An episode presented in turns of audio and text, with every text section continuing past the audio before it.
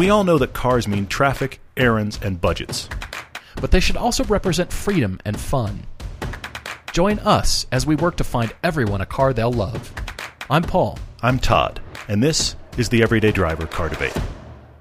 I know you can't get your Lotus out your driveway. Not it's quite still yet. now it's mud season. It's like it is big time mud season. I, yeah. I think it's some sort of like Ironman triathlon down your driveway with the kind of. you know mud Kind of, season and everything. But I did take the Cayman out for just Did a you? little bit. Good. Exercise, baby, just a tiny bit. Felt good. Awesome. It was dry just enough, but yeah, it's it's still trying to be winter here. It's still thinking about it. There's It's still very much. It's on. very much spring. It, Yeah. Now the snow that it, that in Utah is normally so light it has no weight at all is now this big heavy I'm almost rain and Yeah. so you know and No then it's muddy and look if this is the biggest problem I have this week I'm actually doing okay you know actually speaking of this week happy Tuesday by the way uh, we just had uh, one of our last two weeks on the Motor Trend channel I didn't tell you this story Oh, okay. our right. Corvette Z06 piece reran Okay, yes, right. and this right. next week, by the way, this upcoming Saturday is our last week on Motor Trend, formerly Velocity, the last week on the cable channel for season four. that'll complete season four airing on Mm-hmm. Yes. TV. By that point, it should be available on Amazon and Vimeo. We will, of course, let you know and shout it from the rooftops when it really is out, but it should be out by then. Yes, So we are coming to the end of season four. We're very excited for those of you that haven't seen it to see it. What was funny is I find it interesting when somebody is annoyed enough to make the effort to come tell us so. Okay. Oh, Okay. no, what happened? Got an email Saturday morning Okay. from a person who said, I shut off your episode of Corvettes. So think about the headspace here. Okay. Think about the headspace. They shut off the episode midway through, and I'll tell you why in a second. Shut it off midway through.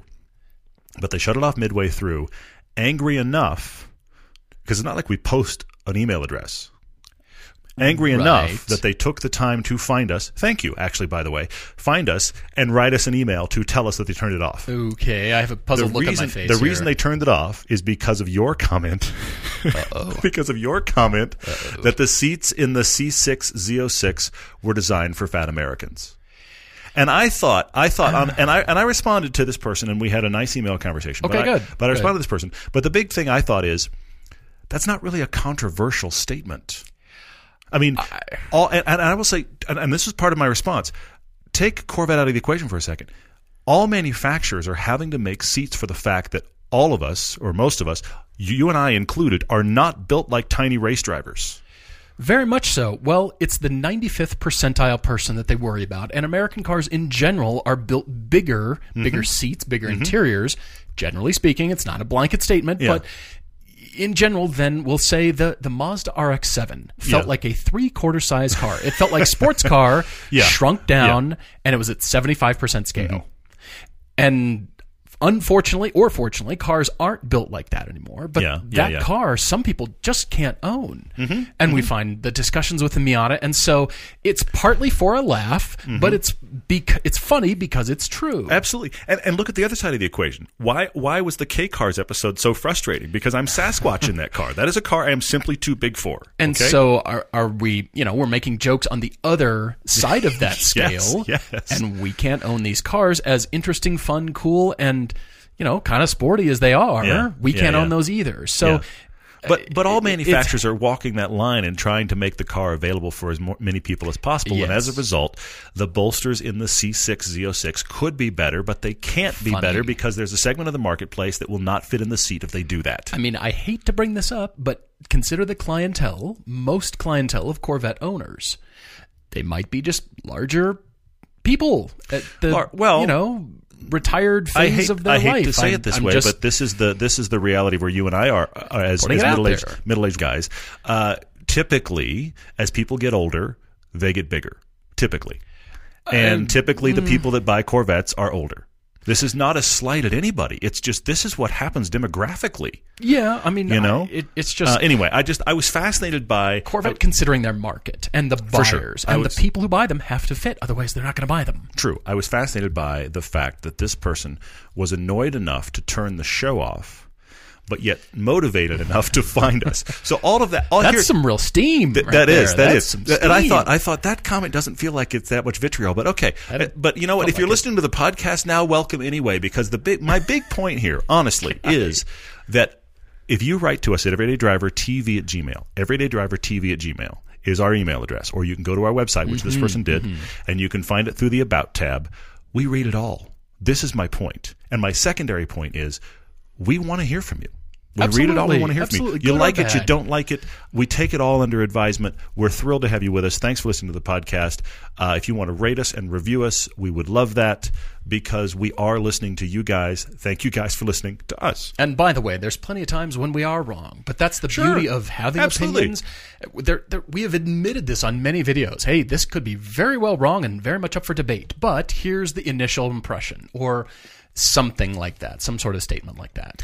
Well, but We, we go thing. into it thinking I'm probably wrong on this, but I'm going to go anyway. But I will also say there is that can thing. happen. You look, there's a whole segment of entertainment, and you and I are not this. There's a whole segment of entertainment that is just about being provocative. The point of the entertainment is to gross you out or make you angry. Which you and I are not that. I, I am not interested There's in the other end of, and I'm putting it in quotes now, entertainment, which is we're going to offend no one, which ends up being awfully bland. Right. Somewhere in the middle, I feel like for all entertainment is the place to live. Let's not completely annoy me and gross me out and just try to provoke me. Let's not put me to sleep because you haven't actually said anything. You and I try to live in that middle ground. Hopefully, we do. Uh, you guys will tell us otherwise, which is fine, and we Right. appreciate you writing in. Right. Well, speaking of that, there is a question from Craig Relford on Twitter. Okay. And he is contentious with us about the color white. Uh-huh. And Craig, I know you're listening. I'd love to see a few bullet points. Don't have to bury us, but you've heard our opinions on why white isn't the ideal non-color on cars. Yeah. And you bring up the the BMW i8. I maintain that it's because you see less of the car. It's there's not very much car that is painted white. The body side, the body panels are smaller. They're not as tall. Well, it's got a lot of black accents we'll as say well. a Yeah, Subaru. There's yeah. there's a lot of variance uh, and breakup of body panels. so Mm, Okay. Okay. maybe that makes it more acceptable. But I'd I'd love to see a few of your bullet points. and that's the that's that is the great thing about what you and I do. Yeah. it is friendly, healthy debate For sure. Let's hope so. respectful. Let's hope so. All of those Yeah. things. It's it's never into the I'm right, you're wrong, and that's the end. Maybe you won't change, you know, our minds, but it's about being open, and, and that's what I love about Totally. And that's the the interaction we have with you listening. To Yeah, yeah, That's what I yeah. love. And that's the whole Topic Tuesday thing, which we're going to do a Topic Tuesday here again. Happy Tuesday. That's coming up talking about driving experiences you should have in life. We do also have a car debate coming up. That's going to be really cool from E writing to us from Pennsylvania. And of course, audience questions will follow as well. But this is kind of a fun Topic Tuesday. Yes, it is. But before we begin, Okay, yes, yes. Uh oh. Porsche has introduced a new model. Yeah. I need a sound for the new model alert from Porsche. No, we don't need a sound. Very briefly, the Cayenne Coupe has been mm-hmm. introduced. Mm-hmm. Just like the proliferation of spin off movies that will be popular, Hobbs and Shaw from Fast and Furious and all the Star Wars movies and the entire Marvel universe, this vehicle, this car, SUV, I don't know really what to call it anymore, mm-hmm. Now makes a kind of SUV. cool. It's a SUV. It's a SUV. The Cayenne Coupe SUV now Yes. has this shape that makes a kind of cool rear spoiler design possible that really relates to a 911, interestingly. I do take some comments that people have made. Everybody's wanting us to talk about it. There's only two models currently. It is the Turbo V6 and the Cayenne Turbo. See, they're all uh-huh. turbos, but yeah, they're all turbos. Anyway, the the super duper expensive turbo out here on this end is fast. it's really fast, Yeah. and it's really expensive. Honestly, though, I like this better than the Macan. It's Do the you same. really? It's the same size as the Cayenne with less cargo space. Yeah. I cannot find any good rear pictures on Porsche's website. It's almost like they're hiding it. But let's keep in mind they have the X6 and the Mercedes GLE and GLC coupes to contend with in the marketplace that Yes. they're quote unquote losing sales to. So Mm-hmm. they've got to offer something in there that fits that market niche. And I like do, the do they have I to? Do they have to offer something? I, I, can't, guess- I guess they cannot decided make the they case must. that it's usable. I cannot make that case. Is it cool? Do I like it? Yes. Is it usable more than a regular Cayenne or a No. Macan? No. But it does give Porsche, there's a question here, it does give Porsche a license to print money.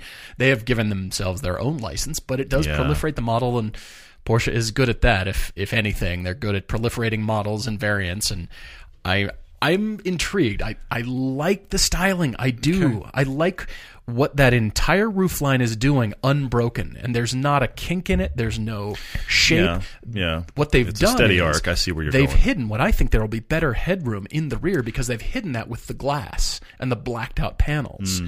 and therefore your eye just sees the painted curve from Yeah, a pillar yeah. all the way back and then i think there will still be good headspace That's my curiosity. problem is what's is- the rear headroom like? what's the point? I, I, okay, it's you don't you want a Cayenne, you want the SUV, you want the higher ride height, Well, and you don't need all the cargo space. It's well, it's the same reason. a couple of cubic feet. and I and I'm putting reason in serious quotes. It's the same reason that the X6 makes sense and these others make sense because you actually want a coupe shape, but you want your world to exist in an SUV ride height and pothole friendly etc. world. That's Except why twenty ones. yeah, exactly. That's a, the whole separate Sure. thing. So yeah, but that that's what it ends up being. Is I prefer a coupe shape, but I want an SUV build, and so you end up with this. It's neither of the above. I'm just I'm going to start calling all of these SUVs. When we the neither SUV. to, to to explain this, when we went to Germany for our first pilgrimage trip, we met up with the people at Gemballa, yes, yes. and at the time, the CEO of Gemballa. He said it two or three times, and Paul and I looked at each other, and finally, it was like light bulbs went off over our heads because he was he was a German speaking English, and he Yeah. referred to SUVs as if you were saying the word. He's He never- pronouncing the He never said SUV. He always said SUV. yeah, which is brilliant. And, which is- actually. is actually brilliant. So I think I think actually that's where SUVs should go. You and I will refer to CUVs and SUVs, and SUVs mean these. They're they're kind of really a coupe shape, masquerading as an SUV. it's a SUV. In betweeners, the neithers, the It's- SUVs. it's a SUV. So, yes, it is.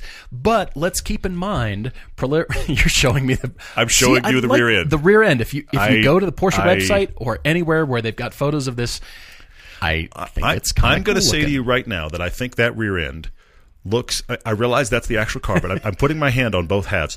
This looks like a Photoshop job. From from the top of the bumper up, that should be a sports car. from the top of the bumper down, it's an SUV. Awful. It looks like a Photoshop job. This is how we're creating car models now. We're slicing half of the Panamera off, stretching, using the edital, stretching this up, and hey, look, everybody, we've got this new shape. I'm I'm not there on this, but I know I know why the market exists. Crazy enough, I like the Cayenne and I like this look better uh, because of that unbroken sweep, and it's it's a varying line. It's a variable sweep. Yeah, in that orange paint color, I think it looks pretty great. Does the world need this? No. Will we continue to see proliferation of niche sliced in half built on this combined course. with that to make course. a Yes. kind of new model? Yes, we are. I mean, I'm reading about FCA Chrysler, uh, Chrysler Fiat, turning down Peugeot as a partnership. Uh, just reading about today in the Wall Street Journal, as a matter of fact, they they kind of rebuffed Peugeot because Peugeot wanted to approach them and say, "Hey, let's combine car companies." And I'm thinking, do we need more? You know, combining and, and business deals to combine everybody into one giant car company where the niche models are so sliced up that where's the character between cars anymore? True, true, And then, therefore, why should you buy one over the other? Mm-hmm. This kind of gets there. If you're thinking Cayenne, but you don't have the big Cayenne needs, I need a Cayenne, but I don't need to carry much. it gives Can the I can I recommend a car to you? Can I just go there anyway? Yeah. All right. I, I, I like it. Do I think it's necessary? No, I don't. I don't know that I'm a fan, but okay. Fair enough. Fair right. enough. But uh, expect more from everybody, not just Porsche, not just No, BMW, you're right. but You're absolutely right. More of this is coming our way, everyone. Yeah, for sure. All sure. right. So we're getting to the topic Tuesday here, and these are under the list of uh, driving adventures or car adventures that simply need to happen in your life. Oh, sure. Yeah, yeah. Mhm. And things we've all thought about. I thought it could be a cool discussion here for just a little bit. Yeah, like I like your description of it though. That's good. You can divvy this up any way you like. Mm-hmm. It could be money no object. It could be top three. It could be on road or off road. It could be exploration of the planet, racing, an African safari. Mm-hmm. What strikes you? And you know, everybody listening, you know, we're all thinking about something like, huh, I'd really like to do X Yeah. as Yeah, an yeah. Mm-hmm. adventure with a car. And I thought we could list them here, just get you thinking.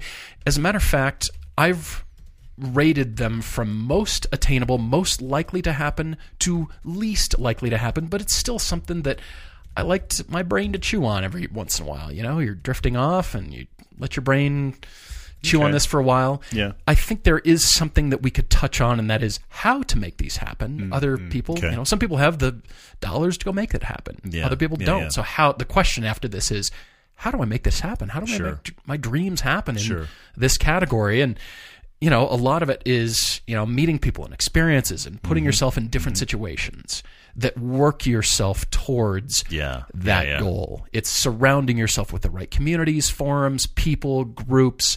It is networking, very much so. Mm-hmm. Yeah, that I can see could theoretically take you there. It's how all the vloggers that we see driving Lamborghinis get in that G6 private jet and go drive that collection and do this. They're networking. Dude, bro, I'm in my friend's G6 today. It's That's awesome. I'm not saying go be vloggers. And Later, we're going to vape. It's going to be amazing. Yuck. The pilot is currently vaping. Sorry, No, sorry, I'm hopefully off on not. a tangent. Yes, Anyway, hopefully not. Yeah, All right, so these are six adventures in my category, rated most attainable to least attainable. Oh, okay. I see what you did. All right. Starting off with joining the 200 mile an hour club. Oh, That's pretty attainable. Mm-hmm. I don't know when or how or what car, but I hit 176 miles an hour in a Cayenne GTS. with with three other guys and a bunch of gear. yeah, So so we probably had a whole other guy worth of gear in that Yeah, car. so- So four other guys, four other adult men and you in a car going 176 Now, down the autobahn. Keep Yeah. in mind, this was a de-restricted part of the autobahn in Yeah, Germany, you- down the hill, headed towards Belgium. Which is even better because it was fully legal moment. It was I went legal. 176 miles an hour on the freeway and nobody batted an eye, Exactly. including the guys in the car. Yeah. Exactly. Everybody went real dead quiet, and the Yes. tire noise got really loud. But, Yes. You know, reason for carbon ceramic brakes. On the other hand, I don't know what a 200 mile an hour kind of thing would look like. Maybe it's the flying mile in Texas. Maybe it's You need a uh, runway. I don't Yeah. know. Yeah, Yeah, yeah. a runway or something like that. But I think that is fairly attainable for most of us. At some point, a, a controlled environment. You've been driving long enough where you can handle high speeds like that. Hmm. I think it's possible. I think that'd be a cool kind of notch to attain. Just you know, what does that feel like? Sure, I agree with that. I'd I mean, I'm not that. talking Bonneville. Let's go out to the Salt Flats or anything, but No, you want to do it on, in, Maybe. a, in a car on a road. I get that. you know, something that I can, you know, feel like I'm doing this safely, wisely, not stupid. Go out at night and go crazy, but Mm-hmm. you know, Yeah, yeah, yeah. I see Something that. like I see that. Okay. Well, I approach this a little bit differently, and that is, I I tried to think first off. I wanted to figure out top three that I could share with you, the audience, and just go. If you're a car person that is either you're exploring are cars interesting, Hmm. or you know they're interesting, and you're going, what can I do to kind of further cement that? What are th- what are three things I could think up that I think you need to say you've done? Because I think it will broaden you as a as a driver, and it'll broaden you also in those rare areas that I think is the is the reason so many people commute and just zombie out when they commute. I'm zombied out. It's the zombie commute, yeah. For th- so many reasons, I think people do that is because they haven't seen the other side of cars, where they realize Oh, cars are awesome. They're just a zombie appliance, all right. Hmm. So I tried to think of things that are are Zombie Motors. Come on down to Zombie Motors and get your appliance. or, or snooze your way down. It's going to be great. Just just stumble on in, stumble into zombie motors. Yeah. anyway, throw your arm up on the counter. Leave your arm. We don't care. The point is, it's going to cost you an arm and a leg at zombie motors. It's going on. Everyone, It- sorry, Todd is really good at this. Don't I, I forgot. on. I got Yeah. him going again. Yeah, you did. Oh man. Uh, yeah. Okay. All right, keep going.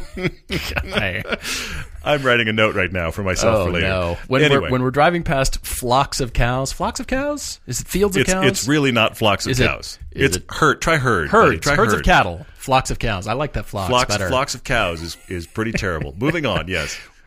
Always this making plane. jokes and Yeah. rolling our windows down, and yelling at them to move out of the way. Anyway, yeah, that's actually part of season four. I, I, I hate to ruin that. no. No, but I tried to think of those th- the three things, and then I went nuts, and I just thought personally, what's something I would like to do with a car that I don't know when I'm going to have the opportunity, but it's like that thing where I'm just like, I want to, I want to have that car experience. Mm. So this is this is where I went. Mm-hmm. Um, first off, I'm going to say one that is going to seem maybe obvious with the conversations that we've had, but I want to unpack it a little bit. Okay. I, I'm going to try to share all of these as the most attainable version, and then of course you can go nuts. You can go completely crazy off of the attainable. I would pretty much have the deep end of mine. You you need to if you're a driver, you need to do a instructed track day. Excellent. Yes. And, and. I'm talking find find the cheapest one near you. It's it's a half day and they provide the car. I don't care what the car is. Track driving is so different than any kind of driving instruction you've had in life, but yet I think it ripples backwards into your driving on the street. Absolutely, So it does. get get on a track and do lead follow exercises. Understand braking zones with somebody sitting right seat. Think about the fact that you're going into a corner, and for the first time probably ever, you're looking way around the corner. You're looking hundred. You're looking off your left shoulder Yeah. because it's 180 degree left. You've never done that when you've driven otherwise. You just never have until you drive on a track. This will totally change your perception of what cars are capable. I, I, honestly, pick the lowest end track day you can find in little terrible hatchbacks. You'll still be like, I didn't know cars could do this Yeah. and then you'll learn a lot of things that will, that will trickle back into your life. Of course, you can go nuts. You can spend tons of money on tracking. You can get a lemons car. You can try to get on a race team. You can go nuts. But I'm just talking. And look, no matter where you do this, I hate to say it, it's probably going to have a comma in it. Mm-hmm, But it's worth spending the money. Think of it almost like adult driver instruction. Whatever driver instruction you got to get your license, yeah. That was that was the bottom bar. That was the you are now currently legal. It's that thing where the law isn't created to tell you what the standard is. The law is created to tell you what the low point is. Do not pass this line. That was the driving Figure out what'll instruction. kill me and back it Seriously, off a little. that was the driving instruction. Okay, f- to get you a license. Now get your adult driving instruction. That's what I would say here. That's great, Where you actually. understand the car can do more, and I need to drive it differently. So some level. I know somebody out there saying just do autocross. Yes, but autocross because of the lower speeds, it's still highly informative and have somebody ride right seat there. But autocross isn't the same as the speeds you can get on a track, and and the breadth of a track day. I think is informative. Mm, absolutely. I think of things. How would I approach this corner on a track, and then I Mm-hmm. do it at a very low level in a streetcar? I'm miles ahead of every, anybody Mm-hmm. else. It, it's very interesting to watch other people navigate various corners and that kind of thing. Yes, And we I- have a, we have a specific on ramp. I know you're thinking not of right judging, now. just but yeah. watching. Yeah, happens. All right, so the second here for my six adventures is endurance racing on a grander scale, where Lemons has given you and I a taste of this. Yeah, it's very cool. And I think of the VLN racing series Mm-hmm. in Europe where you can start at the lowest. I I've never done this before and work your way up to licenses. You can do it in America as well. You can do it sure, in lots of places, but just working up that to something you and I have talked about and you know the the longer endurance races on some famous tracks. Mm-hmm, Yeah. Kind of an interesting thought. It's I agree with that. really I with that, intriguing yeah. to me. Which also leads me to historic sports car racing, which happens every year in Monterey at Laguna Seca. Oof. With the point not to win, it's everybody might pass me, but I'm in a you know a, a Lola from the 50s or a Lotus or a you know something crazy cool that's you know it was fast for its day but it's this mechanical amazing Mm-hmm. thing and I'm just enjoying it on track dicing it up with other cars Why I'm am still I getting straddling the drive shaft? What if that goes wrong? why Yeah. is this spinning metal yeah anyway Yeah. all of that stuff. I you're see. getting I see. past, but you're just ha- out there having a ball, and you know, money is just out the window. Hopefully, it's somebody else's car, but if it's yours, great. Yeah. But I think of the historics and, and connecting to the mechanical feeling. Mm-hmm. Just talking with a friend today about mechanical fuel injection. Have you ever seen how mechanical fuel injection works? Mm. It's super complicated.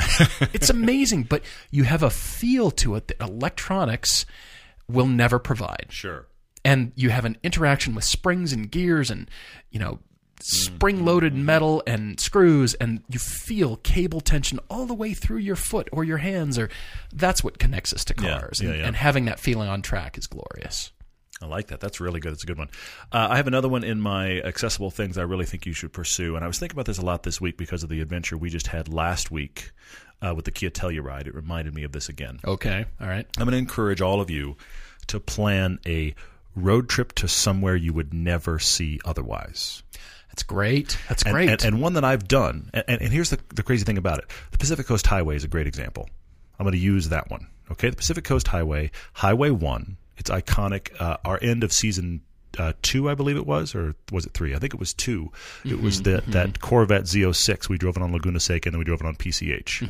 Okay, Mm-hmm, Yeah, let me, let me yeah. paint this picture for you real quickly. Think about California, which is essentially a long rectangle. All right, PCH Pacific Coast Highway starts all the way at, at the Mexican border and it starts working its way up. Sure, but it's going through sure. towns until it gets to Malibu, just above Los Angeles. It's actually San Luis Obispo, just further than that, but just above Los Angeles, Mm-hmm, there's a stretch there where the only reason you're here is because this road's here.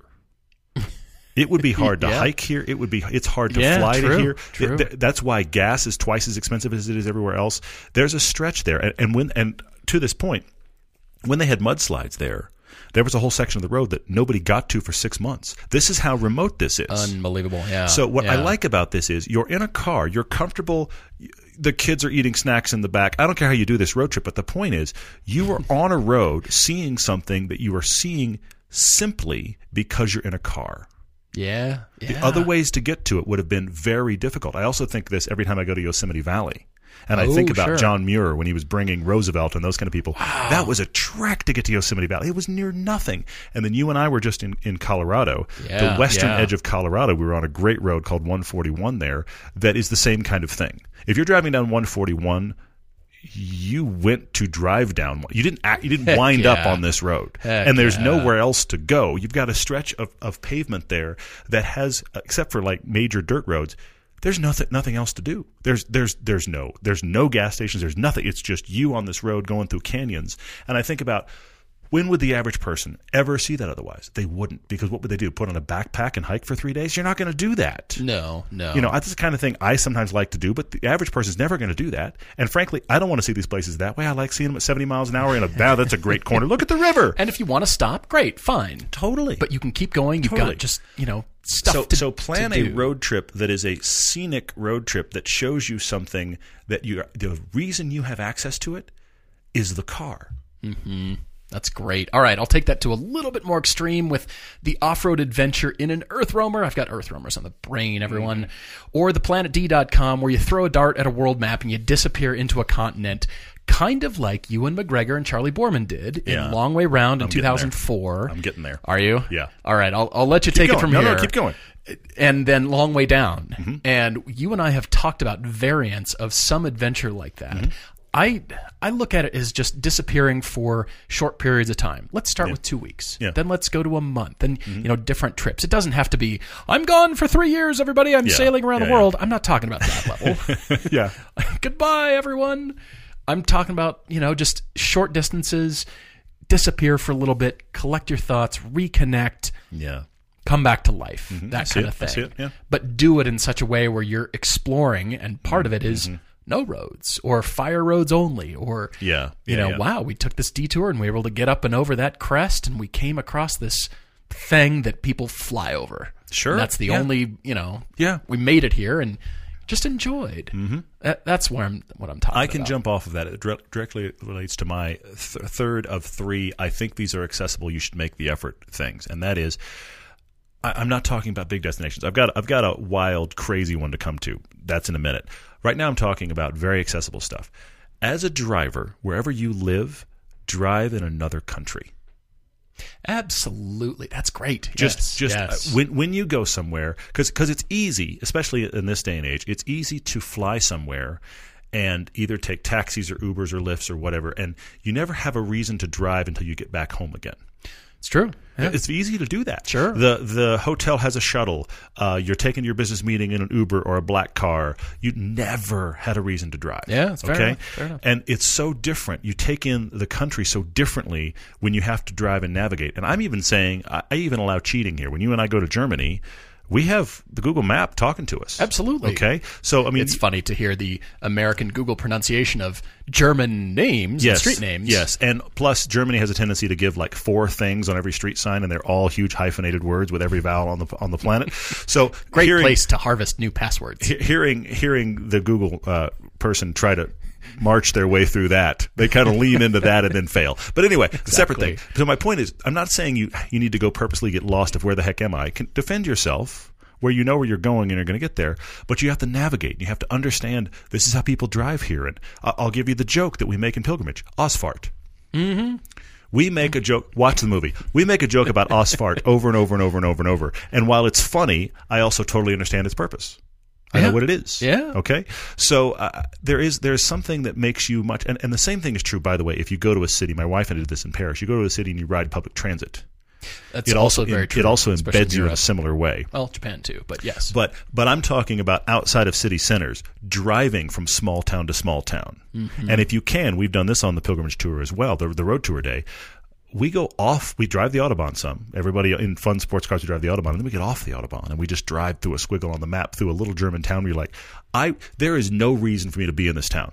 None whatsoever. I have no purpose here. Yeah. Other than we followed a squiggle and it's like, oh look, this is a town I can't even pronounce. That's like six houses and we're done. Very cool though. My Yeah, perception of Germany and Belgium is very different because you and I have done that two or three times. Yeah, for sure. I found the little town of Gerl in uh, Germany Mm-hmm. where they have Gerolsteiner sparkling water. And I thought, well, Here it is. there it is. Fantastic.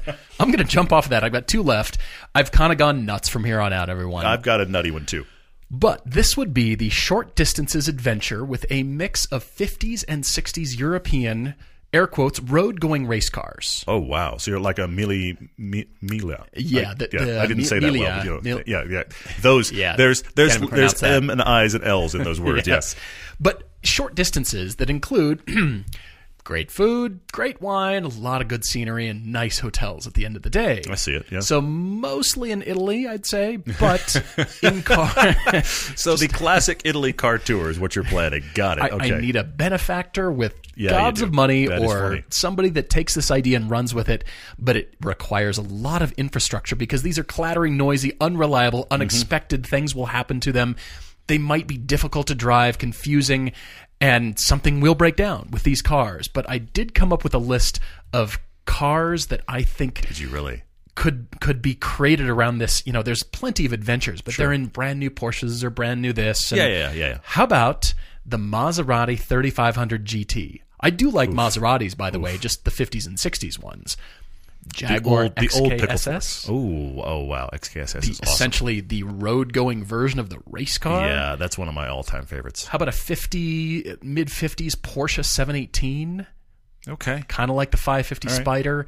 1955 Mercedes Benz, the W196 or the 196S, which is essentially the 300 SLR, the open top with the big, beautiful cycle fenders Sure. and Sure. gorgeous flowing lines. 58 BMW 507 Roadster Series 2. Two Ferraris, 1954 Ferrari 375 Plus or the 62 Ferrari 330. They're just they're race cars. They look so crazy and they're clattering and noisy You and did have mechanical. fun with this, didn't you? Aston Martin DBR 1E2 from 1959 that Stirling Moss actually raced. Yes. Awesome. Gobs of low tie and Caterhams and a 1929 Bugatti Type 35C straight 8 with the blower. Sure. Sure. Oh, and then especially. the best part is you end the whole trip Okay. at some track with a Porsche 917K. and more food and wine and scenery and hotels. Why not? Most of that trip probably exists. Actually, it's just at the price point that is not part of this That's- podcast. that's- yeah. Yeah. Cars might burn down at the side of the road, and mm-hmm. well, there goes 14 million. Whoops. Yeah. or something. You know, Yeah, I hear you. This I is hear you. out there. Yeah, but I get it. How gorgeous and and I might have to have a scarf. See, you're Scarves one of, you're might one be of the- involved. You're one of those people that would actually rock a scarf in that environment. I actually have to say this real quickly. I don't know if anybody else has, has noticed this, but it was something that happened when we shot American Original, our Corvette film. You were driving the first gen, the first car, the 54, with your nice summer hat on. Well, I have to protect my noggin. It's I know, sunburns. with your nice summer hat on, and we were going through this very nice neighborhood in Ogden where we shot it. Yeah. And at one point, you rolled by, and Chance looked at me and goes, "That car just fits him, doesn't it?" and I said, "Yes." There's something about the visual, and, and you have to watch the film because you will see it. You will get it. Something about the visual of Paul in that car. You're just like, all of that works. It's not like that's the only car you drive, but it's just you in that car. I, I look ridiculous. You in that car. she's like that works. the hat was above the windshield header. Yes, as was my crazy dog Yeah, hair. yeah, so yeah. that's why that. It, yeah, but anyway, Holy cow. there is that. Okay, so now I'm going to go a little bit nuts. I have two variations of the same essential concept, and this is my Okay. money no object. If I could take a car, th- just a car adventure, what would it be? Love it. Love Like it. Like a life experience thing related to the car. Okay. Both of them are essentially trips with a location, but not a schedule. Lovely. For example, I would love Lovely. I don't know my wife's tolerance for this idea, by the way, but I'll mention it anyway. I would love for my wife and I to start in England and end somewhere in like Turkey Ooh, with a really nice sports car and no plan. interesting. Just we're driving through some tiny little town in France and they have a hotel. Let's stay there. So that means And- you'd have all your your luggage with Yeah. you, Yeah. and hopefully You wind up in Spain and you go, this is cool. Let's look at that. yeah. And just, I, I- I don't know when the trip ends. I mean, this is why I'm having it as a dream trip. It's just I don't know when it ends. I don't know what we see. Hmm. I, I, I mean, look, we'll go to Rome because it's Rome. But- Naturally. but where else are we going to see in Italy? I, I don't know. I have no idea. There's food and wine and hotels and scenery in Totally. Italy. But my, my point is, there's a squiggle. Let, you know what? Let's go back over the Alps. We like that road, but let's take this road back. Let- oh, Yeah. we were in Switzerland two days ago. Let's go back to Switzerland. I don't care. That kind of, I mean, you've got to have time and money to do that. Neither of which I have available at this point. Right, But, right. but There's I that. like I like the the no schedule environment of that. My, my, the closest I came was my wife and I actually for our 10th anniversary. We took my 300ZX oh yeah, right. and we went from Los Angeles to Carmel. Okay, but the way we had, so we went all the way up the Pacific Coast Right, Highway. right. But the way we had the trip planned was we had like two and a half days to get to Carmel from Los Angeles. By the way, even if you take Pacific Coast Highway, you can do it in two thirds of one day. We just drove like absolutely. you can yeah, get there and put miles under you. Drove like hundred miles and went. Let's stop here. And then we drove another hundred miles. Went. Let's let's just stop here. Yeah, So for sure. I got a great fun drive on on awesome roads with my amazing wife. But there was no like we, we got it. You know, we got like three hundred more miles until we. You know, we Right. can't stop here because we got to get to the. there 'Cause was the none hotel of it. There was reservation None of that. yeah. Which was awesome. So that's why that's Love it. variation one. I have another variation, but I wanted to go back to you first. This is my very last here, and that is out there. Okay. I have the same desire as many men and women throughout the ages that have built their own cars named after them. I, I knew you liked this. I knew you did. I don't want to build them for the masses, though, like Malcolm Bricklin or John DeLorean Sure. or Sure. the Dodge brothers or name Mm-hmm. throughout time. I want to build one. You want to build me. your car. Okay, I see it. I want to use the most modern techniques like 3D metal printing, additive manufacturing, Okay. much like Hackrod is doing, much like the Concept Mouse and Felix are Okay, doing okay. with Hackrod, mm-hmm. but additive manufacturing for a generative, generatively designed chassis Okay. with all the best parts that I have loved over the years from driving. Pick the engine, pick your transmission, the suspension, the steering rack, the wheels and tires. It'll be totally untested, unsorted, but it'll be mine. Yeah. It's kind of like making a piece of jewelry for yourself. Sure, Some sure. parts might not have come out like exactly you thought or like you wanted, but this is what you, what you thought, or in my case, what I thought would be the best out of that. I mean, the wheelbase, like the track, the height of yeah, the yeah. car, cover it with carbon panels, and it's an expression of me. That's interesting. It's not built for track use. You know it's what- just for fun. You know what the follow up question is? Okay. People are going, and, and this is another topic Tuesday that I will probably just sit here quietly.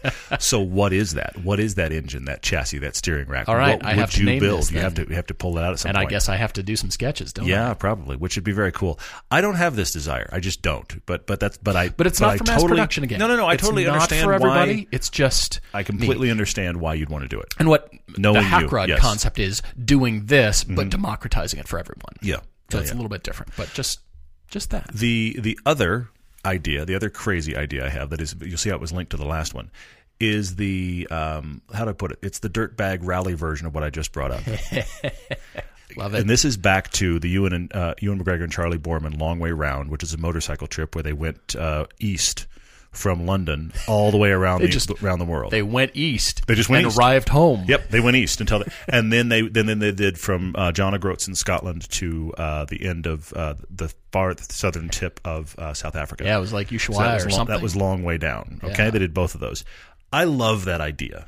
I love the idea of we're going to do a huge trip, and I don't know that I want to go around the world. I'm not even thinking that way, but just a massive trip that isn't going to be paved and set up and nice. It's not the point. It's can we do it? And I kind of like it more. Think about. I know it ended in disaster, but think about because I loved everything about it up until it ended in disaster.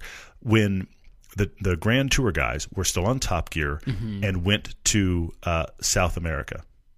And they did Patagonia and Oh. Argentina, and they were gonna, and then of course it all went wrong in Argentina, Right. Because it was Brits in Argentina and a whole separate thing. well, But- they did some provoking there. they but did, but at the same time, the the other thing I loved about that is they did it in sports cars, Mm-hmm. and they didn't do like let's do the highway. They did it in sports cars. Yeah. Now, of course, they have you know fifty guys standing off camera and a support team, and you know they can tow the car out of the brush. I get it, but I liked the fact that they didn't do it in earth roamers or they didn't do it Sure. in you know big off roaders like they pre- prep for Like, other things. We've got super prepped Unimogs. totally. They with just shovels. they just went. Yeah. and they saw amazing scenery, and they wound up, you know, oh, we have to get over this hill in my Lotus Esprit, Yeah. and there's no road.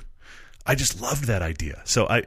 And, and look for those of you for those of you that keep hitting me, I know I keep standing up and saying hit me. I know it's a room full of rakes that I've made for myself, but this would be the only reason I'd rally a car. If it really got nuts, right. for that trip, I'd rally a sports car. Okay. But There but, it is. I, but enough. part of me is just like, don't rally the sports car. Let's take the sports car. I the the this is going to break down and go wrong, and there's no infrastructure, but let's do it anyway. Trip that would be cool. Nice. Well, guys, this is an encouragement to dream. Let yourself go and then figure out what your own trip could look like at the most. And then, I I don't know, it's just fun to, to let go every once in a while. We appreciate your questions. Keep writing your Topic Tuesdays to us along with your debates. We've got a debate after this. We're going to take a quick break and we'll be back. We're often asked how we find the cars that we recommend to all of you listening. Whether it's local or nationwide, our searches start with Auto Tempest. Instead of searching each car shopping site separately, you can enter all your parameters for the car you're looking for into Auto Tempest one time, and then you can search for them all at once. See results from Cars.com, Cars Direct, eBay, and more. Or you can jump to AutoTrader or Car Gurus without entering anything new. Same parameters, new site. You can even search all of Craigslist. Think about how hard it is to search Craigslist nationwide, one at a time. Autotempest.com has got you covered there all at once. Autotempest can help you find your next new or used car, whether there's a dozen in your neighborhood or two in the country. Plus, the people at Autotempest listen to this podcast and they're always refining the site for more features. They've got research tools, buyer and seller guides, and they're listening to what their users need. So if you're doing your own drive homework, you're chasing your dream car, or just looking to feed the disease, as we are all the time, Autotempest.com is your place to start. Plus, I was on it an hour ago. We all have a lot of to do lists, and some of them get quite long. You know, drop off the dry cleaning, pick up some milk. Here's an idea, though. Let's add save hundreds of dollars on car insurance to that list. And the good thing is, you don't have to drop off or pick up anything. All you have to do is go to geico.com, and in 15 minutes, you could save, you've heard it before, 15% or more on your car insurance. Extra money in your pocket? This just may be the most rewarding to do thing on your list today. Everybody has a favorite pair of jeans. The pair that fits perfectly and always looks great. The pair you wear out at night, at home, on the couch, at work, wherever. They're the go to and you can't underestimate their importance. No one knows this better than Wrangler, the authority on jeans. Using their expertise in comfort and durability, Wrangler jeans are made for the adventurers, the go getters, the folks who like to keep moving, whether you ride a bike, a bronc, a skateboard, or even drive a car. You could be a person that just wanders the earth looking for we're not sure what. These are still the jeans for you. Classic or modern styles, a range of fits, even vintage re releases, with a price that works for you. Wrangler has something for everybody. Visit Wrangler.com and check out their great selection of jeans, shirts, pants, outerwear for men and for women. New styles, great fits. Wrangler. Real, comfortable jeans. That was proper. Yeah. We're back with a car debate for E, who uh, has a car he likes and ultimately goes, Should I have gotten the other one I liked? Which is a weird conversation. And I have I have tons of unpacking to do on this because I feel like it, it actually speaks directly to things that I've experienced. And I'm going to split this really fine, so everybody buckle up and hang on. Oh no. All right. So E is writing to us from the Philadelphia area. He's been listening to the podcast. His job requires some overnight travel on remote job sites, and the podcast always keeps him awake. Thank you for We're glad. listening. Thank you for writing to us. Actually, now, now that we're there, somebody that listened to the podcast said not that long ago that they like listening to the podcast because our voices put them to sleep. And I went, that's not a good thing. Hopefully I'm not. glad it's keeping E awake. No that pleases kidding. me. I'd like to think we're entertaining. Moving on. All right. It's the soothing sound of my voice. Uh-huh. All right. It, it's the Wrangler ad. Honestly, It is that's the, what when it is. you go Yeah. into Wrangler Yeah. voice mode and Real anything. comfortable jeans. Anyway, I mean, yeah. you can talk about you know horse racing or you know canoeing or anything in that voice, and people fair. are like nodding off. All right, so he used to have a 2014 Jetta SE automatic. About four years ago, when he was a college student, drove the Mm-hmm. Jetta about eight hours round trip to New York City, almost twice a month for two years before he graduated. So when he started work, he tired of the Jetta, as one does, and you Mm-hmm. Yeah. think, what's next? All right, time to buy the new first car. Yeah. His company rents enterprise pickup trucks for field trips. He's allowed to keep the truck over the weekend, so he does always have a pickup truck on hand. So he's got utility, which means he can be flexible on practicality and usability of a car. He can just go buy something for fun, which is perfect. So after doing a lot of research and a series of test drives, he mm-hmm. bought a brand new 2017 86. Love it. Love it. Toyota 86. Great. So that's the refreshed version of the FRS that I had.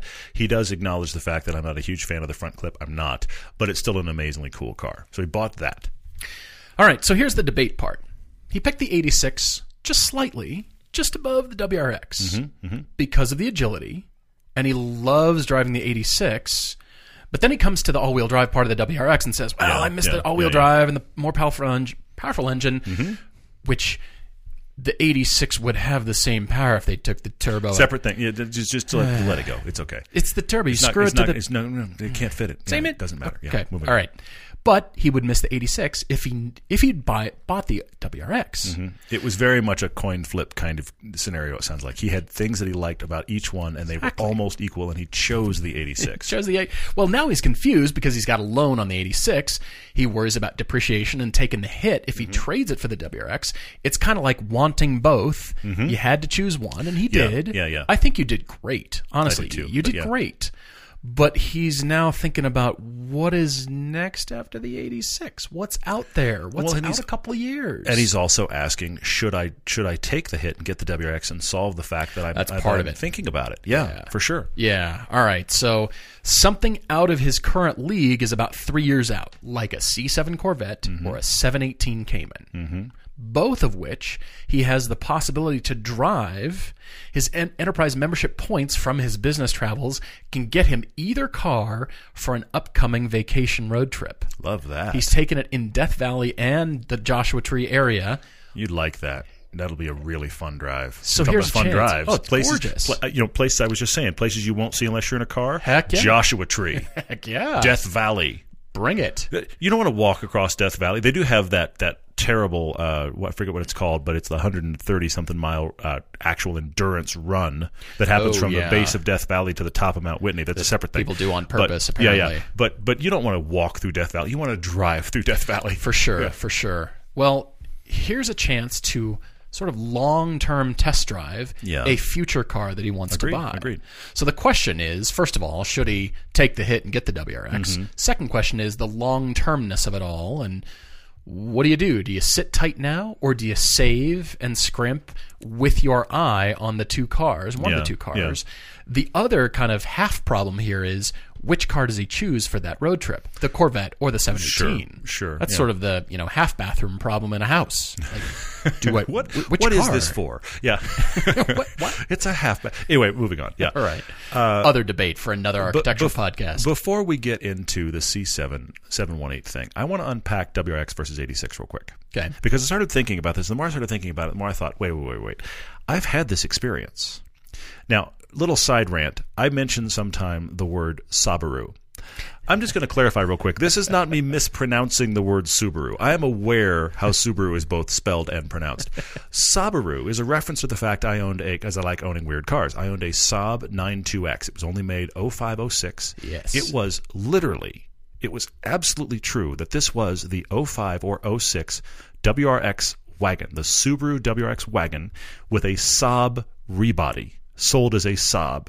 So the online joke is this is the Sabaru. If you hear me say it in my I am talking too fast, what did Todd just say? Did he trip on himself? Sabaru is a reference to that car. it is not me having a stroke. Just so you know. with with the lettering from three companies on the car, somewhere Yes. on the car, Yes. including Fuji Heavy Industries, which Yes. actually builds the thing. Yes, it said built. Fuji on body panels. It said Fuji, it said Subaru, and it also said Saab. Yeah. It's fantastic. So the Sabaru, okay, I had that car. So there's an 0506 WRX in my life experience. Okay, there's that. I have the Lancer now, all-wheel drive winter car. I had the FRS, which is like his 86 rear-wheel Right. drive winter car. Right. And of course, we've driven every variant of the Impreza, including the current WRX, and we're actually big fans of the current WRX. Our first episode of TV, called The Greatest Hits, had the WRX and the FRS in it together. Right. Right. Okay. Okay. So I'm sorry. I said buckle up. Anyway, here's the thing. You've said that you drive that 86 and you love it. You said that you even drive it in the winter and you enjoy it. You're wishing for the all wheel drive, more power than the WRX. I'm going to say to you right now if you went and trade, you will be disappointed you got rid of the 86. I firmly believe this. Okay. I can see. Yes, the 86 you wish for more power. Yes, the WRX gives you that more power. It will be less fun in the winter. It just will be less fun in the winter. Look, as a guy that's driving an all-wheel drive car now, I like it more than the front-wheel drive car. I still miss having that FRS in the winter. It will be less fun in the winter. It will be less fun on a back road. The WRX, it, its party piece is the fact that it just keeps sticking. And then when it doesn't stick, it understeers, which isn't fun, but that's safe. Mm-hmm, Okay? It is, except for the power and the rumble and the fact that it will do anything, it isn't really a fiery car personality wise. No, nothing fiery about it. The really. 86 is agile and has a personality. It just has a power problem. So I'm going to go on a twist I don't normally go on, Ian. I'm going to say this to you. Don't take the financial hit of trading cars. Take the money you think would be a hit. Let's say it's three grand. You think you'd take a hit. Okay. Solve your power problem and keep your 86. Okay. I like this it. is my answer to you. Don't I like I, it. truly believe if you went and got the WX right now, you'd be writing us in two months and going, "I made a mistake." I agree. Truly believe that. I that. hear you. And I like the WRX, but I don't think you as a driver are going to like it as much as an ownership experience. The, your pr- the reason I think I truly think the thing that's pulling you there is power. So why don't you address the power a bit on your 86? Even if you get somebody's used supercharger and screw it onto the front, why not? the turbo will fit on the anyway. Anyway, so so I think uh, spend a little bit of money because you were worried about taking a hit anyway. Spend a little bit of money, address the power problem of your 86.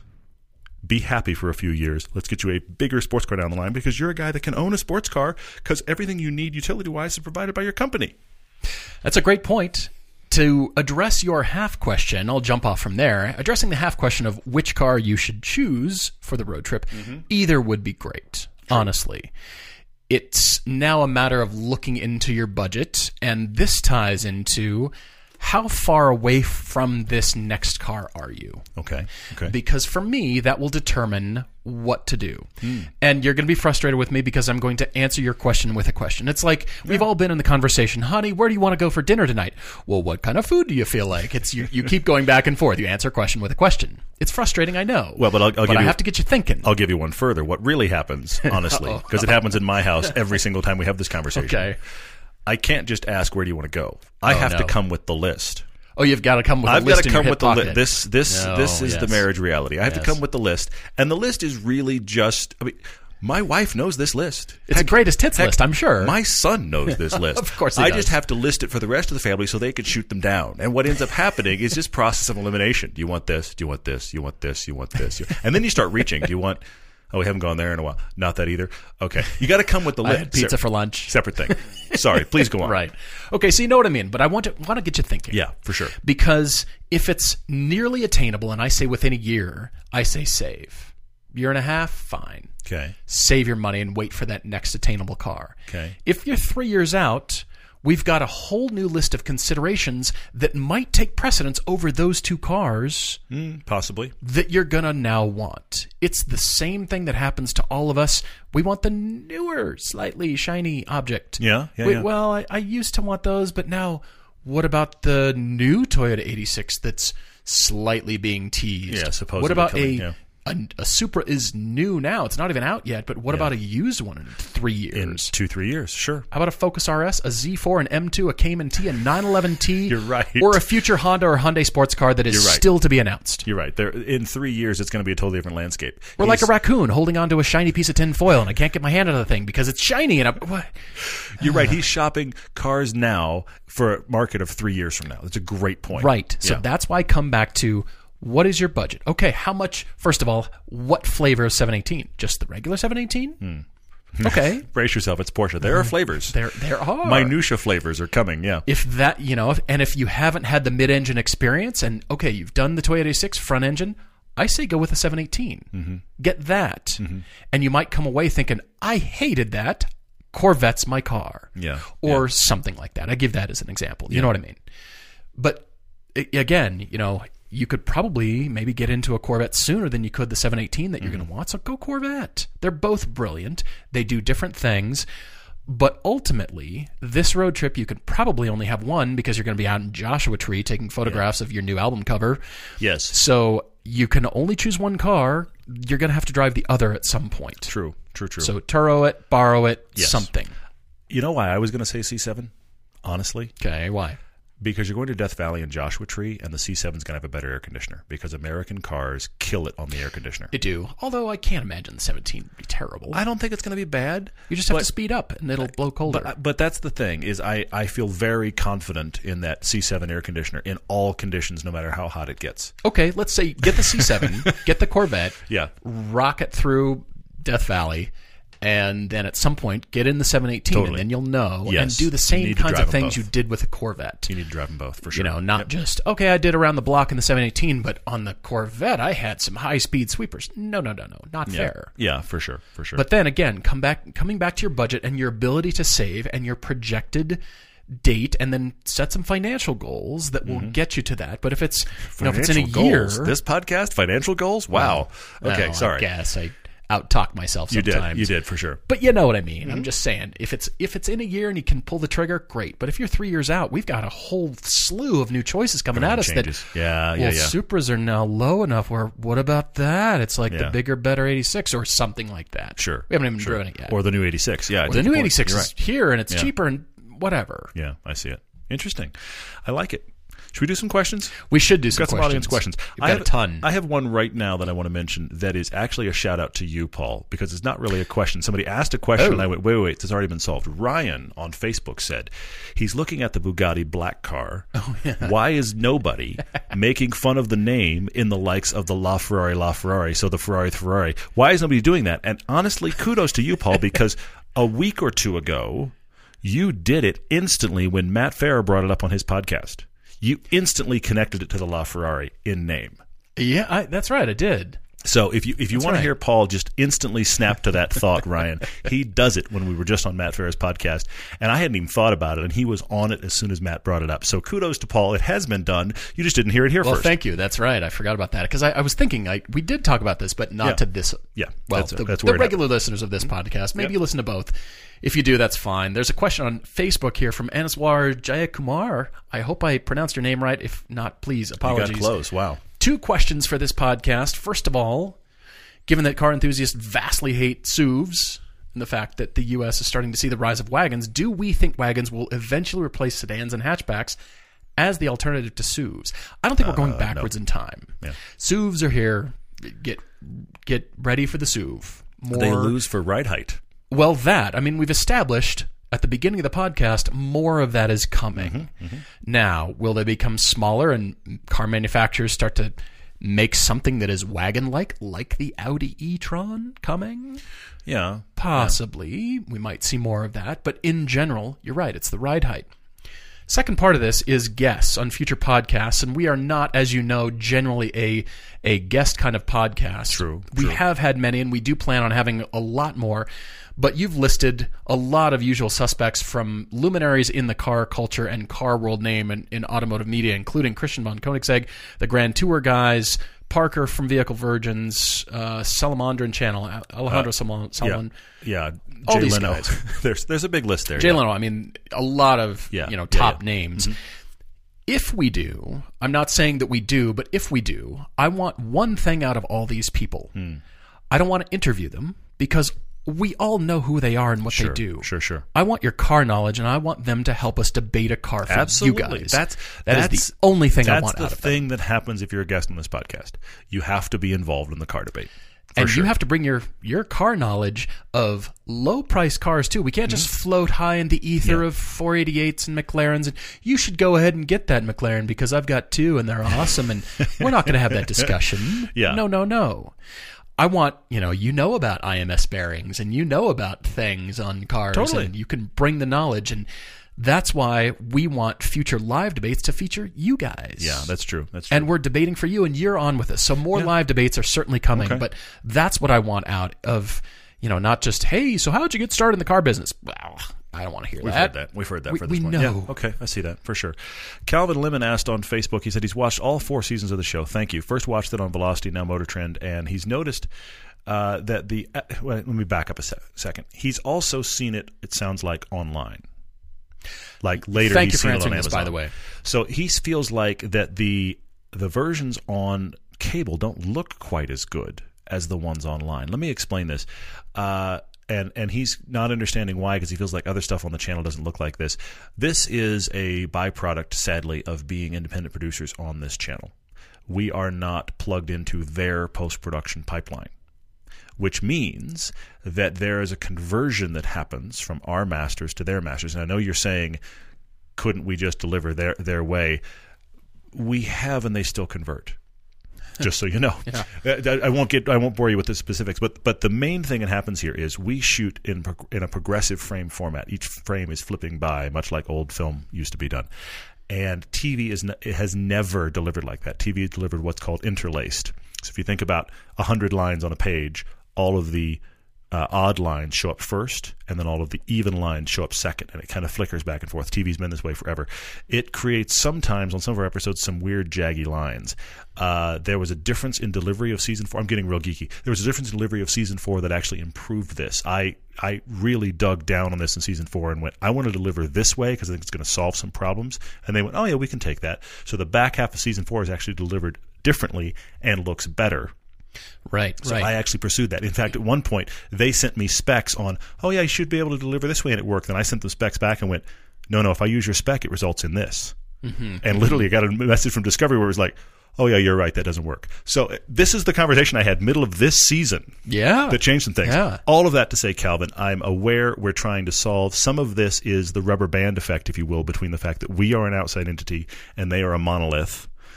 The good news here is it looks better on Amazon than it even does on cable. Well, because we're not we're delivering how we want, Yes. or to Amazon's requirements essentially. Yes, but we're delivering incredibly high end stuff, and then Amazon is compressing, and they do a good job of compression. So the Amazon, the web versions actually look better even than the cable versions, but we appreciate you watching the cable stuff very much, much more than I can even tell you. So thank you. Absolutely.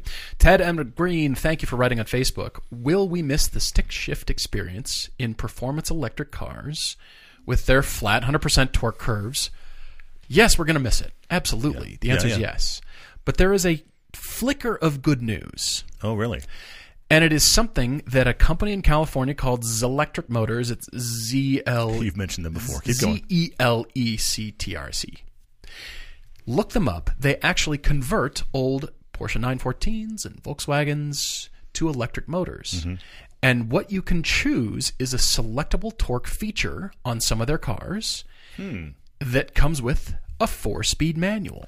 Interesting. So what you're doing is essentially you're driving it like a manual. It's a four on the floor option with essentially selectable torque that is a feature not available on electric cars. yeah, yeah. They're proving it can be done. Will car manufacturers in the future do this? Unknown. They're doing it for their niche customer, sure. and Sure, it, sure, it is yeah. very niche, Yeah. but you get the manual feel because you're selecting the torque out of, you know, the- You're, you're not concerned with just blinding light speed acceleration. Yeah. It's Yeah, yeah. about the interaction, and they've preserved that interaction on these old cars. interesting. but they're still electric. So there is good news; it can be done, and they've proven that it can be done. Hmm. Will the big manufacturers take notice and do that for all of us enthusiasts? Unknown. I'm, I'm probably not, but I'm just saying six of them? could be doing. It- yeah, it's do, certainly doable. I see that. could Uh. Hayden asked a question that that gets, goes down an interesting rabbit trail on Facebook. He says, uh, "We talk obviously a lot because of our pilgrimage trip and because they're awesome. We talk about the Nurburgring and Spa. What other outside the U.S. tracks would we really like to drive? Hmm. Uh, I can think of two that are on my personal short list." And we actually have debated, uh, and I'm just putting this out there. We've debated making a trip around these two. Yeah. The problem yeah, is, it, it would be more expensive. Uh, but it it would be. A, here's the thing: the trip I'm about to, ex- to describe would be better for you to take your non-car obsessed spouse.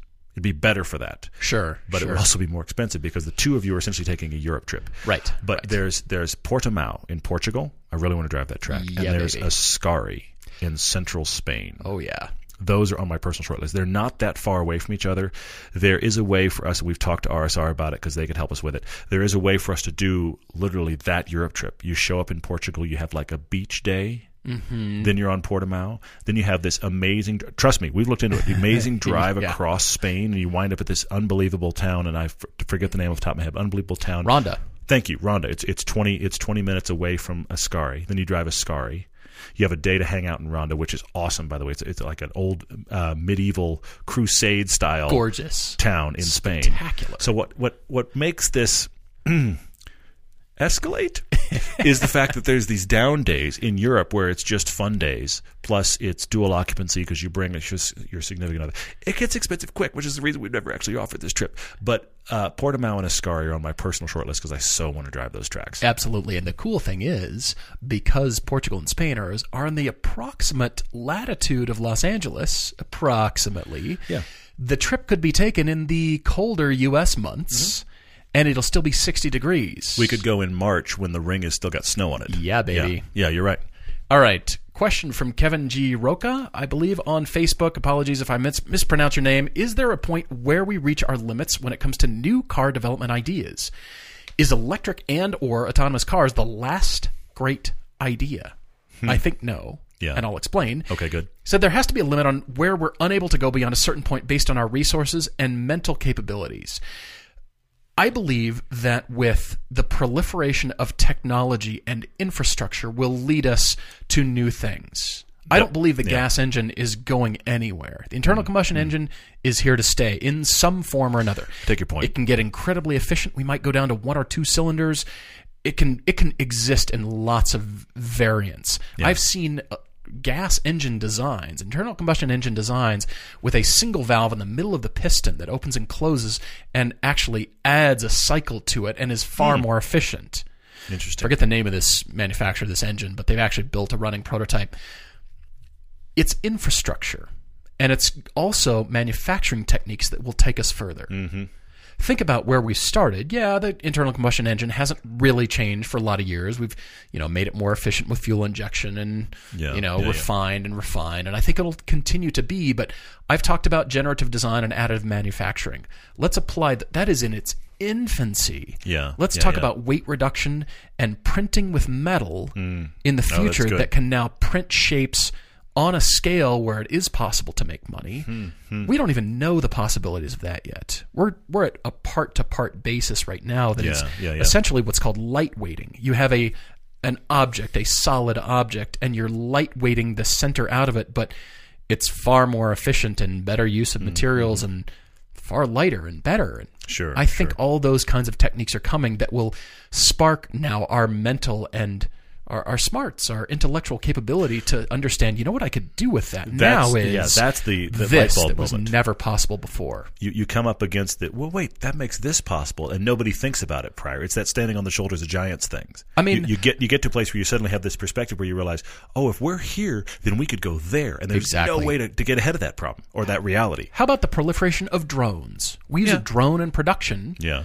It's not like we got smarter on ways we could use it. We've just never had a way to get that shot before at a at a nice price, a You're nice right, you're right. democratized Yeah, yeah. price. Yeah. We've we've always wanted to get what a man. I can't afford a helicopter, and helicopter can't fit right there. But what if it, you know how cool would that shot right there be? I can stick a spark drone. I can Yeah. or something, yeah. and now right. get that shot because now that technology has allowed us to have that idea. Well, I mean, I'll, I'll follow the drone thing for a minute.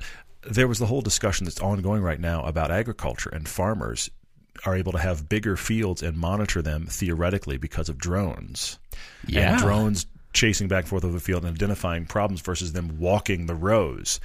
Ten years ago, oh, we'll have a machine that flies over your property and checks it out for you. He's like, I can't afford that. You've got to be kidding me. Right. Now we're having conversations about drones checking out crops.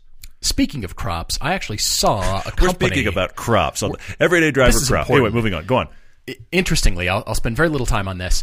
It was uh, two years ago at a show that I saw in, I think it was Vegas or LA, and it was a company that had high speed cameras that could identify plants and then to identify the weeds next to them at such a high rate of speed you could tow a trailer full of pesticides behind a tractor and it can shoot a very specific jet of pesticide at a weed and it can avoid the actual crop whatever that is take care of that and shoot the poison at a weed or a you know some encroaching plant exactly with a directed jet and it can do it at 20 or 30 miles an hour Yeah, that's the thing. If you do it at one or two miles an hour, that's Holy one thing. You do it at thirty, it's a different thing. and and it, that revolutionizes so many things so we just didn't have the tech to be able to do that. We Yeah. had the idea, but I don't have the tech to be able to do that. everyday agriculture. We're carrying it forward. my, my grandfather was a farmer.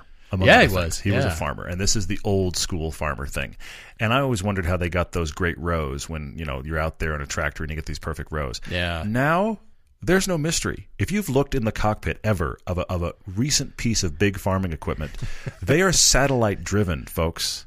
They are GPS driven. They can actually pinpoint because, of course, your phone can do this. They can pinpoint where the tractor is and all of its dimensions, and and you can get the world's most perfect rows. It is look Espresso We we joke about wouldn't it be cool if autonomy was was was coming and if it was close. The farmers have been doing it for four or five Exactly. years, all right. They're binging on Netflix in the Seriously, cockpit. I mean, look, I'm not taking anything away because farming is a difficult job. And- okay, yeah, absolutely. But but actually, dealing with your field has gotten so much easier because of literal automation in your monster tractor. Yeah. It's being driven by the satellite, and it's perfect.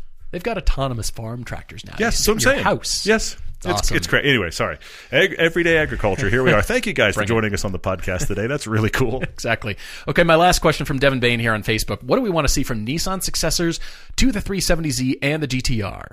Hmm. I consider both of these loss leader kinds of cars. Nissan has very much positioned themselves as all cars for everybody. They've got trucks, they've got sedans, they've got a lot We of non-compelling kinds Yeah. of things to drive.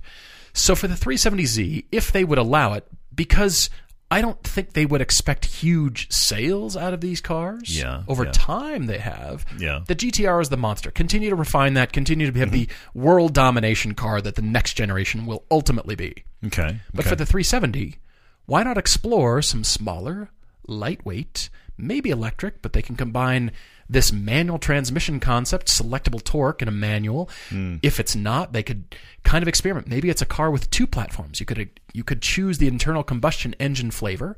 You could choose the electric flavor, and it's smaller, lighter.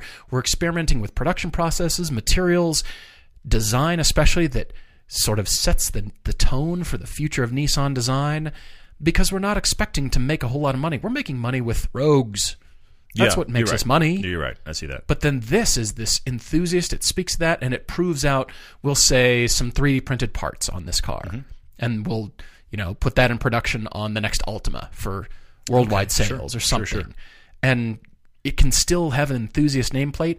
I kind of see the 370 as sort of well, the Supra came out. We got to have something to compete against the Supra, so Yeah. that's probably what it will be. But Probably. they've got some great things. They can they can experiment at a high, expensive level Mm-hmm. with a supercar to compete against quarter million dollar cars with Yeah. the GTR. Way I out agree there. with you. I think that the GTR should chase the C8.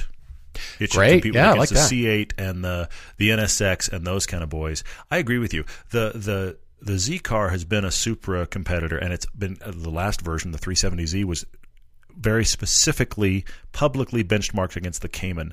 Let's take Yeah. it down market. Yeah. You want to sell those things? Point it right in the teeth of the 86. Get Excellent. it under 3,000 pounds. Give it less power if you need to, but I, still give it 260, 270 horsepower and give it 2,700 pounds and point it right at the 86 as far as setup and price. Because the problem with the Z car is that, yeah, it starts at 30, but the one you want is 40. And if you start going nuts, it's 50. Right.